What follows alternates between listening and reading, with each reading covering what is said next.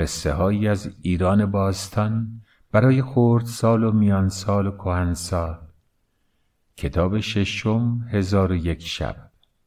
بخش بیست و ششم. سلام بر دوستان خوبم. امیدوارم شاد و تندرست باشید. عزیزانم من در بخش قبل در مورد فروید برای شما صحبت کردم ولی به قدری با عجله و با شتاب صحبت کردم برای اینکه وقت شما رو زیاد نگیرم و به قصه برسیم.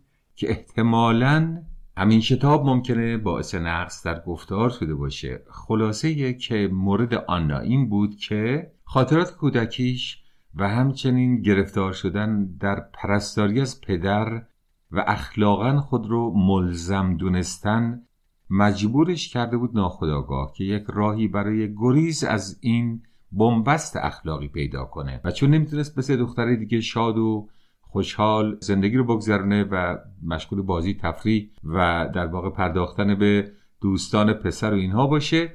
مجبور بود فقط پای تخت پدر بشینه و با مادر در نگهداری پدر همکاری کنه. گریز اخلاقی امکان نداشت. پس ناگزیر حاضر میشه حتی فلج شه به خاطر اینکه این سرنوشتش عوض شه یا نابیناشه که سرنوشتش عوض شه.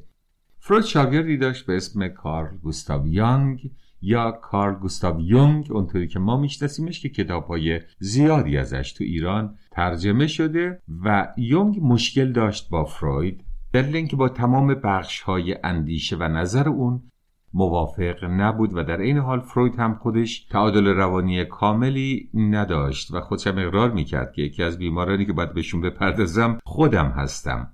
مثلا یک بار گویا یونگ خوابی دیده بود و این رو به فروید میگه فروید که از کارش تعبیر خواب بود و میگه تو آرزوی مرگ منو داری به یونگ میگه. یونگ تعجب می‌کنه که این چرا اینطوری فکر می‌کنه. گرچه پیوستن به فروید کار بسیار خطرناکی در اون زمان بوده برای اینکه اگر شما با فروید رابطه خوب داشتید و نظراتش رو قبول داشتید کل پزشکای وین شما رو بایکوت می‌کردن و یونگ این رو واقعا پذیرفت و مردونه در کنار فروید ایستاد. رابطه این استاد و شاگرد و تفاوت نظراتشون باشه برای بعد اما یه خاطره از خود یانگ براتون بگم که در کتابش در خاطراتش نوشته و اون همین هستش که یک بار خانومی در بیمارستان روانی بستری بوده. این خانم در واقع بچهش میمیره و بعد از مرگ یکی از دو بچهش بستری میشه. حالا زندگی این خانم رو براتون بگم. این خانم در شهر کوچک زندگی می‌کرده دوری نوجوانی و در اون شهر یک پسر ثروتمندی بوده که خیلی خوشتیپ و خوش ظاهرم بوده و این دختر آرزو داشته که یه روز اون پسر بیاد به خواستگاریشو با هم ازدواج کنن هرچه انتظار می‌کشه خبری نمیشه. ناگزیر وقتی که مرد دیگری قدم پیش می‌ذاره این دختر ازدواج می‌کنه و صاحب دو فرزند میشه. در شهری که این خانم زندگی می‌کرده دو نوع آب بوده. آب خوردن و آب برای شستشو. که آب برای شستشو پر از باکتری های مزر بوده و خوردنش ممکن بوده باعث مرضهای مهلک بشه. مهلک از هلاک یعنی مرگ آور حالا در نظر بگیرید این خانم ازدواج کرده دو بچه داره یه خانم دیگه میاد پیشش و باید صحبت می‌کنه خوشوبش می‌کنه. میگه راستی تو چرا ازدواج کردی؟ میگه خب بالاخره چیکار باید می‌کردم؟ میگه آخه فلانی تو رو خیلی دوست داشت. همون پسر خوشتیپ پولدار رو میگه. اون تو رو خیلی دوست داشت. آرزو داشت با تو ازدواج کنه. ولی افسوس تو ازدواج کردی و راه بسته شد. این خانم توی فکر میره و کمی هم ناراحت میشه. چند روز بعد داشته بچه هاشو میشسته. مثلا توی لگن بزرگی آب ریخته بوده و میشسته. یکی از بچه ها با دست آب بر میداره و می‌خوره و این خانم بهش یه ظرف میده. میگه با این بخور. و بچه با اون آب رو می‌خوره و بیمار میشه و میمیره. بعد از مرگ اونه که این خانم گرفتار بیماری روانی میشه و چندین سال در بیمارستان روانی بستری بود هیچکی نمی‌تونسته معالجش کنه. یونگ پی می‌بره مشکلش چیه؟ جرأت نمی‌کرده بگه ریسک بوده. برای اینکه اون زمان روانشناسی تحلیل یا پسیکانالیزم رو به عنوان یک مکتب مورد قبول پزشکی قبول نداشتن. هنوز البته به اون قبولش ندارن.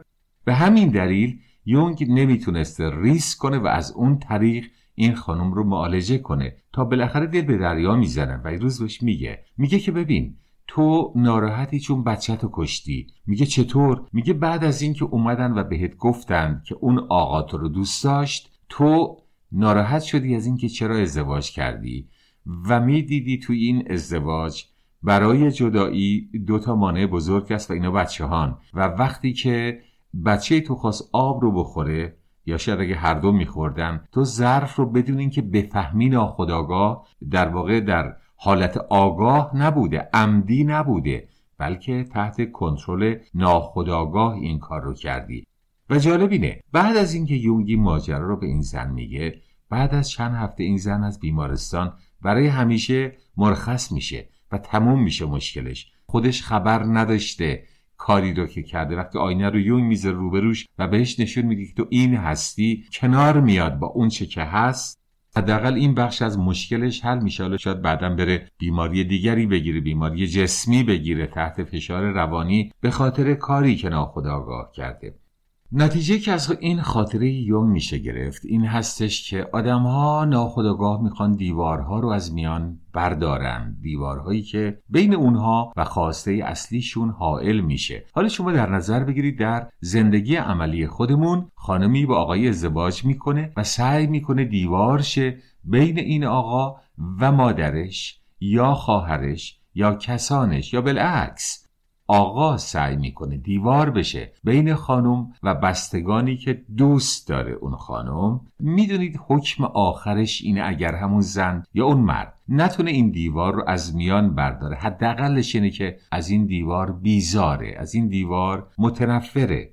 گاهی در صفحه های مجازی با این سوال احمقانه برخورد می‌کنید که مادرت انتخاب می‌کنی یا عشق تو در که نیازی به انتخاب نیست. در واقع اگر قرار بشه اختلافی باشه باید حق با کیه؟ وگرنه چرا آدما باید اصلا انتخاب کنند؟ آدما در دلشون جا دارن برای اینکه محبت مادر رو در جایگاه خودش خواهر رو برادر رو همسر رو و فرزند رو هر کدوم در جایگاه خودشون داشته باشند. بهتر دیوار نشیم و در این حال کسانی که دیوار میشن آگاه کنیم که کارشون اشتباست محبت و مهربانی و احترام و خوبی کردن اصولا رابطه سالمتری با دیگران باعث میشه ما داشته باشیم و در عین حال برامون آرامش درون میاره که بزرگترین ثروت عالمه. دوستان عزیزم بگذاریم و بریم سراغ قصه. و اما قصه به کجا رسیده بود؟ اگر خاطرتون باشه در باغ بزرگ و مصفا و سرسبزی ما بانو و جوان عاشقی رو رها کردیم که در بستری در کنار هم آرمیده بودند. مرد مسیحی میگه پادشاه آن جوان برای من گفت که آنقدر این کار را ادامه دادم. هر شب نزد این بانوی زیبا و رعنا رفتم و خوابیدم و هر روز صبح یک دستارچه یعنی یک دستمال یک دستارچه پر از سکه طلا بر بالین او نهادم که چه داشتم از کفم بیرون شد. دیگر نه طلبی داشتم نه پولی داشتم و نه توانی که حتی در کاروانسرا زندگی را ادامه بدهم تا روزی در میان جمعیتی ازدهام جمعیتی یک سپاهی عبور می کرد سپاهی منظور یک سرباز یک ارتشی عبور می کرد و من تنم به تن اون خورد و دریافتم که در جیبش کیسه ای از زر دارد و دست بردم آرام آن کیسه را از جیبش بیرون کشیدم و او وقتی که دید یک طرف لباسش سبک شده دریافت که کسی جیب او را زده مچ مرا گرفت که ای دزد نابکار ای حرامی چرا جیب و سکه های مرا می‌زنی؟ مردم گفتند او را رها کن او جوان بسیار پاکیز خویی است جوان نجیبی است و اومدن به سمت من. هم اون سپاهی و هم مردم. مردم بر اینکه اثبات کنند که من انسان شریفیم و سپاهی بر اینکه اثبات کنه که من دزدم. و نهایتا وقتی که لباسهایی منو گشتند کیسه زر بیرون آمد و سپاهی حق به جانب و من ماندم با نگاه سرزنش بار مردم. باری منو گرفتند و بردند پیش قاضی. و قاضی از من پرسید آیا تو این سکه ها را دزدیده ای؟ جایی برای انکار نبود سر به زیر انداختم و اقرار کردم و قاضی حکم داد که دست راستش را قطع کنید و دست راست منو قطع کردن و من اون جوان خوشنام بغدادی که برای تجارت به مصر آمده بودم و عاشق آن زن زیبا بودم و با سخاوت برای او خرج می کردم اکنون نه دست داشتم و نه دست مایه و پول. مرد سپاهی وقتی حال نظار مرا دید و دست قطع شده مرا دلش به حال من سوخت. کیسه زر را در کنار من نهاد و سری تکان داد و رفت. من به خانه آمدم. آن نازنین منتظر من بود. و مرا در آغوش گرفت و گفت چرا آشفته به نظر می آیی من دست بریده ام را پنهان کرده بودم در آستین و او ندانست که دست من قطع شده. اصرار کرد که به او بگویم چرا پریشان حالم؟ نگران بود و با نگرانی پیوسته به من نگاه می کرد خان گستردند یعنی سفره باز کردند. خان گستردند و بر خان نشستیم و من چیزی نخوردم تا متوجه نشود که دستم قطع شده و باز پریشان حالتر شد. که چرا غذا نمی‌خورم.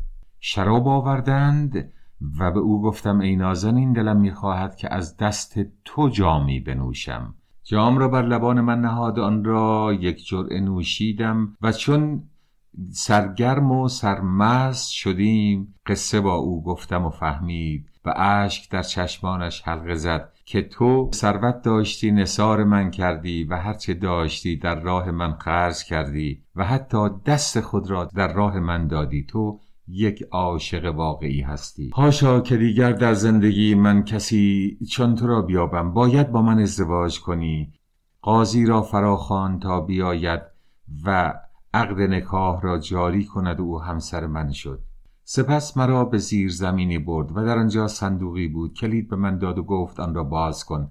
من صندوق را باز کردم. تمام دستارچه های پر از سکه آنجا بود گفت من دیناری از آنچه تو به من داده ای را تلف ننمودم و اینها همه از آن توست. در همان ساعت شاهد خواست. و در حضور شاهد نوشت و اونها امضا کردند که تمام دارایی و ملک و املاک او از آن من باشد. اما دریغ که گویا هیچ وقت خوشبختی دیر پا نیست. او در بستر بیماری افتاد و پس از دو ماه که در مدت آن یا طی آن پیوسته ضعیف و ضعیفتر و نحیفتر می‌شد و من از این رنجوری او رنج می بردم مرا تنها گذاشت و به جهان دیگر سفر کرد. من مدتها برای او عزاداری کردم. سپس شروع کردم به فروش. آنچه او در انبارهای خود داشت و همه درآمد آن را صرف خیریه و امور خیر کردم تا دعا برای او و روح پاکش به آن جهان روانه کنم. پادشاها قصه جوان چون به اینجا رسید اشک در چشمانش حلقه زده بود. و رو به من کرد و گفت تو مرد بزرگ و مهربانی هستی منتی بر من بگذار و پول این کنجدها را برای خود بردار و اندکی هم به فقرا و مستمندان بده. و بعد از مدتی این جوان نزد من آمد نزد پیش پیش من آمد و از من خواست که با او به بغداد سفر کنم. من هم به خاطر دوستی و محبتی که بین ما ایجاد شده بود بار سفر رو بستم با هم کالای بسیار زیادی در مصر خریدیم و از مصر به بغداد آمدیم و این است داستان من و علت بودن من در این شهر و مغازه‌ای که دارم که مغازه سمساری است. دوستان عزیزم اگر یادتون باشه قصه از اونجا شروع شد که خیاطی بود در چین و در یکی از شهرهای چین. و بدون اینکه ما در قصه شاهد مهاجرت این فرد به جای دیگری باشیم سر از بغداد در آوردیم حالا داستان در بغداد جریان پیدا می‌کنه و این از خطاهاییه که کسی که قصه رو بازنویسی کرده احتمالا عربی که بازنویسی کرده از روی قصه های قدیمی به اشتباه با تغییرات جزئی که داده قصه رو بی سر و ته کرده. یعنی ما قصه رو از چین شروع می‌کنیم و در بغداد ادامه پیدا می‌کنه.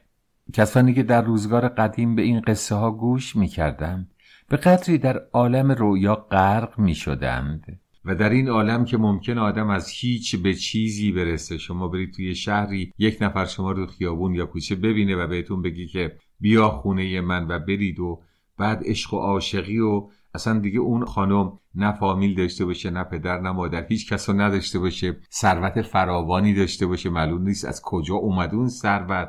و توی اون شهر مصر به هر حال اون همه جوان زیبا و رعنا. خانم با این زیبایی بمونه و بمونه و بمونه منتظر تا این جوان از بغداد بره اونجا. به قدر این در ذهن در واقع شنونده اثر خوبی میذاشت. و به قدری در عالم رؤیا غرقش می‌کرد که این تناقضات درونی رو نه نویسنده متوجه می‌شد و نه کسی که قصه رو گوش می‌کرد. برای اینکه از طریق جایگزین کردن خود ناخداگاه به جای اون پسر و کامیابی های اون البته ناکامی هم داشته آخرش کامیابی های اون و رسیدن به وسط یک دختری با این توصیفاتی که در کتاب اومده طرف مست می‌شد. شنونده اون قصه ها با من و شما که تلویزیون رادیو کتاب و خیلی چیزها اینترنت در اختیار داریم و می‌تونیم هر زمانی هوس کنیم قصه بخونیم. فقط کافیه بریم از مغازه کتابشو بگیریم و بخونیم. حالا هر قصه ای رو. یا هر فیلمی دل می‌خواد ببینیم. اون زمان اینطوری نبوده مردم سواد نداشتن. صنعت چاپ نبود. بعضی ها حکایت و داستان می‌دونستند و وقتی که می‌گفتن این رو مردم غرق لذت می‌شدن. در آذربایجان عاشقان میگشتند ده به ده شهر به شهر می‌رفتند و ساز می‌زدند و با اشعاری حکایت حسین کرد شبستری رو حکایت اصلی و کرم و داستانهایی رو که داستانهای محلی بود می‌گفتند و مردم با اشتیاق گوش می‌کردن و توی قهوه خونه ها در این حال خیلی سنت جالبی که بود خوندن شاهنامه بود. کسی با یه صدای رسا نقال میومد و شروع می‌کرد به خوندن شاهنامه. تئاتر قدیم روم یونان که تو دوره اشکانی نما تئاتر البته داشتیم تحت تاثیر فرهنگ مقدونی ها که از یونان اومده بود به ایران و 150 سال بر ایران حکومت کردن. اما فضایی که اونا میساختن حالت اکوستیک داشت و صدا میپیچید. در مسجد هم همینطور مسجد های اسفان رفته باشید. البته نمی‌دونم الان اسمش مسجد چی هستش. اونجا هم صدا اکو پیدا می‌کنه و میپیچه. اما برای اینکه صدای اون که صحبت می‌کنه به گوش مردم برسه اما نقال ها چون دستگاه صوتی نبود معمولا صدای بلندی داشتند و صدای رسایی. مثلا طرف می‌گفت که رستم دیو سفید و گرفت و برد بالای سرش کوبید روی زمین. بعد از دوره صفوی روز خونی یا خوندن از کتاب روزت و شهدا روز یعنی باغ. باغ شهدا کتابی بود که وقتی از اون میخوندن می‌گفتن فلانی داره روزه می‌خونه. و جالب اینه که در طی نسل با خوندن روزه در واقع هنری رشد کرده در اون و اون هنر اینه که کسی که روزه رو می‌خونه اول شروع می‌کنه یکم شرح مسائل رو میگه مسائل شرعی رو میگه میره جلوتر واقعی کربلا رو میگه و کم کم میره بالا. وقتی که در اوج در اون اوج ناگهان متوقف میشه و شروع می‌کنه به دعا خوندن. علت و اثر چیه؟ علتش اینه که وقتی شما شنونده داستان رو و یا حکایت یا هر چیزی رو در اوج رها کنید هنوز رضایت کامل پیدا نکرده و میل داره دوباره دنبالش رو بشنوه. اما اگر بگید تا برسید به پایان و کم کم مثل در واقع دستگاه های موسیقی برید به اوج از اوج بیاید به فرود به فرود که برسید دیگه اشتیاق کمتر خواهد بود. اینه که در اوج تموم می‌کنن تا مردم دفعه بعد باز تمایل به شنیدن روزه داشته باشند اینها در زمان گذشته مجموعه امکاناتی بود که مردم داشتند. اما امروزه امکانات من و شما بسیار وسیعه و یک داستان عشقی اون زمان که برای مردم اون زمان جذبه فوقالعاده داشت. به نظر ما شاید کمی احمقانه بنماد که کسی با یک نظر با یک نگاه عاشق بشه و شب بره خوابش نبره. طرف مقابل همینطور شب خوابش نبره. امروز عشق در اثر ارتباط و آمده شد و شناخت شخصیت و روحیه و ضعف و قوت روحیه طرف شکل می‌گیره. نه فقط با دیدن یک چهره یا روی خوب یا اینکه شنیدن صدا. بعد از اینکه مرد مسیحی قصهشو گفت پادشاه گفت این قصه هم چندان دلچسب نبود. حکم ما این است که هر چهار نفر را اعدام کنید. در این لحظه مباشر آشپز یا شاگرد آشپز جلو آمد و گفت قربان اگر اجازه بفرمایید من هم حکایتی دارم دلنشین آن را بگویم. اگر ملک را خوش آمد و آن را دوست داشت هر چهار نفر ما را ببخشد. ملک گفت بگو ببینیم قصه تو چیست. اگر ما را خوش آمد شما را خواهیم بخشید. و مباشر شروع کرد. اما به محض اینکه مباشر خواست شروع کنه شهرزاد قصه رو به پایان برد چون شهرباز به خواب رفته بود و دوستان عزیز من وقت ما هم به پایان می‌رسه و این دفعه من مطالب خارج از قصه زیاد گفتم. قول میدم که دفعه بعد جبران کنم و کمتر خارج از قصه صحبت کنم و از قصه شیرین شهرزاد براتون بگم. عزیزانم شما رو به خدای بزرگ می سپارم